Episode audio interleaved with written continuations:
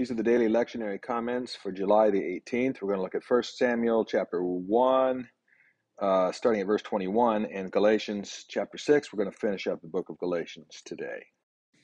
1 Samuel 1, beginning at verse 21. I want to make uh, some general comments here uh, regarding this text. First off, uh, we have uh, Hannah's prayer. Now, when you read Hannah's prayer, this is a beautiful prayer uh, that Hannah uh, offered when God, of course, gave to her uh, and answered her prayer and gave to her a son. Hannah's prayer is obviously sort of the template that Mary had in her mind when she uh, composed the words of her famous song, what we call the Magnificat. The Magnificat still being sung in churches regularly uh, to this day. But the basic theme of both Hannah's song and the Magnificat, I, I guess if you, you'd have to say first an exaltation of God, but then also the way that God reverses what normal expectations would be in society. He he casts the mighty down from their thrones and he raises up the humble. he feeds the hungry, he sends the uh, the rich uh, away without anything. Um, he opposes the proud and gives grace to the humble. So this is the basic idea, the basic theme of both Hannah's song and the Magnificat. I'll just point that out. Secondly, Samuel is given over to the tabernacle as a very small child, just just barely weaned. so what does this mean? Uh, this doesn't mean that he actually lived in the tabernacle itself, but he would have been he would have lived and been raised by the various priestly families that would have lived there in Shiloh.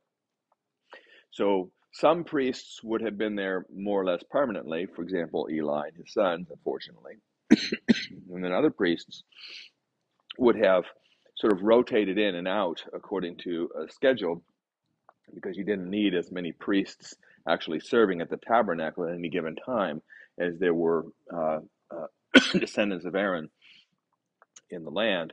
But Samuel then would have been raised among the families of the priests from this very, very early age. Uh, and so uh, it, it, it, the, the text presents Samuel as a very innocent and holy child from the very beginning. He's a child wearing an ephod, that is to say, a, a, um, a garment that's worn over the breast that indicates that you are in service to the Lord at the tabernacle. So it's presenting him in a very different light than how it presents everything else that is going on there in that tab- in that uh, tabernacle. Eli and his sons, particularly the sons, are just shown to be disgraceful, and um, so and Samuel is the antithesis of that.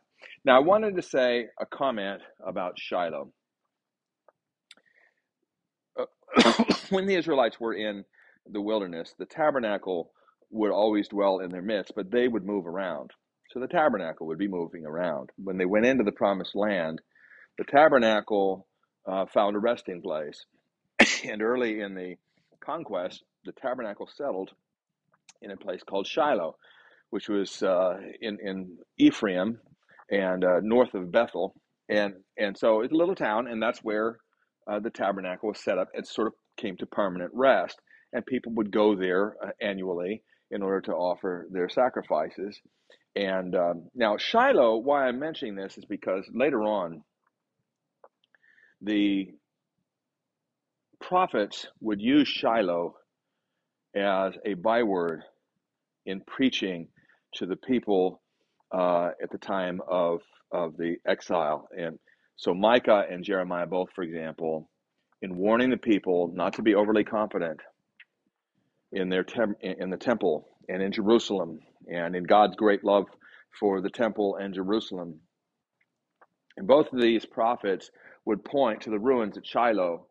Shiloh uh, came under attack by the Philistines, and the tabernacle was destroyed. The ark was not destroyed, but the tabernacle was destroyed. Later, the ark was moved to Jerusalem, and of course, the temple was built in Jerusalem. The ark was put in the temple. But Shiloh, as the earlier place where God had designated where people could come to offer their sacrifices, that place lay in ruins.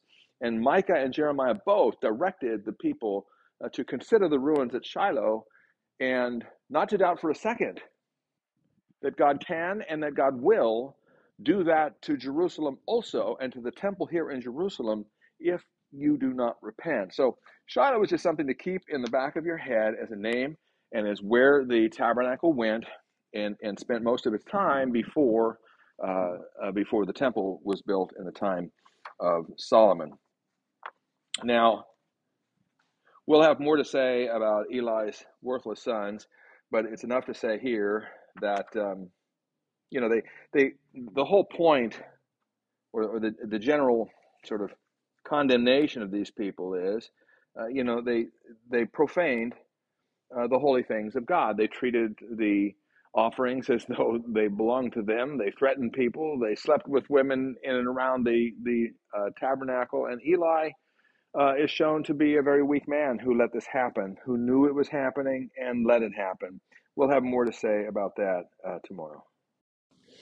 Well, in Galatians chapter 6, Paul is just kind of wrapping things up. And so we're going to kind of wrap things up also.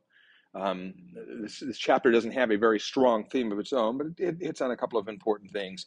First, I just want to point out in verse 2 and in verse 5, Paul seems to be saying two things that almost the opposite.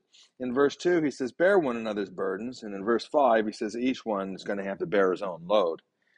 Now, that may sound like he said just said two op- equal, you know, opposite things, but actually, this is very simple to explain. Uh, by bearing one another's burdens, he, he simply means that we are to help and assist one another in our troubles and extricating one another out of sinful situations where it's possible, and, and just essentially uh, be of help to one another. But the second one, where it says each will bear his own load, simply refers to the fact that each one of us is going to be responsible before the Lord for our own decisions and what we do. So we're, we're not going to be able to piggyback on other people's uh, uh, uh, righteousness. That's all that means. now, later on, um, uh, Paul introduces the the general principle that you essentially you reap what you sow, and so he reminds these Galatians uh, you know, if you if you sow to the flesh, you're going to reap corruption, and if you sow to the spirit by the spirit, you'll reap eternal life. So, uh, you know, this is a very standard uh, sort of understanding of of um, you know you you uh, you you follow the Lord, and and here's where that leads to life. You follow your own desires. You know, there is a way that seems right to a man, and the end of it is death. Now, verse eleven is an odd little verse, and I thought you would find this interesting, where where Paul says, uh, "See with what large letters I am writing to you with my own hand." Okay, well, this gives us a little glimpse of what's going on. In other words, Paul has dictated the rest of this letter, but somebody else is writing it.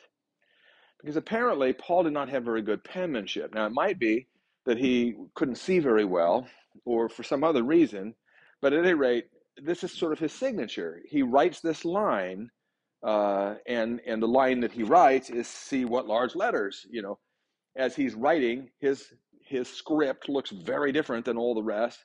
Sort of like uh, you know, as as though it was giant letters, like a child was writing it or something like that. He's kind of laughing at himself, and he's saying, "See what large letters I'm writing with." But that's his signature there, so that everybody can see that it is Paul himself who has dictated this letter, but the rest of it would have been written in nice script by somebody who actually is good at writing. Uh, another, um, he sort of wraps up his whole discussion here with neither circumcision nor uncircumcision counts for anything but a new creation. Now, this very nicely sums up Paul's attitude toward the law of Moses by circumcision or uncircumcision, circumcision is just a, a stand in, a shorthand for the law of Moses. And what he's saying is look, it doesn't matter whether you follow the pattern of the law of Moses or you don't follow the pattern of, of the law of Moses. That doesn't really count for anything. The only thing that counts is the Holy Spirit working in us and making out of us a new creation. So that's what matters in the kingdom of God and in the world. These other things, it's, it's not, in other words, it's not necessarily harmful that a person would want to follow the pattern of the law of Moses. It's just not helpful either. What we should be investing in is walking by the Spirit and letting the Spirit produce in us the new creation. In other words, Christ likeness in us. And when we do that, that's what counts in this world. He's not talking about what counts for salvation. He's talking about what makes a difference and what moves the ball forward and accomplishes the thing which God is working in this world. Finally, verse 17, Paul says, I bear in my body the marks of Jesus. Um, this is just sort of his final way of underscoring his apostolic authority. He bears in his body many, many scars of the times that he has been beaten and the times that he has been stoned and otherwise abused because of his apostolic ministry. And he is pointing to those and, and, and telling the Galatians, uh, essentially using that as additional proof that he is actually a bona fide servant of the Lord. See what I have suffered for the sake of the Lord.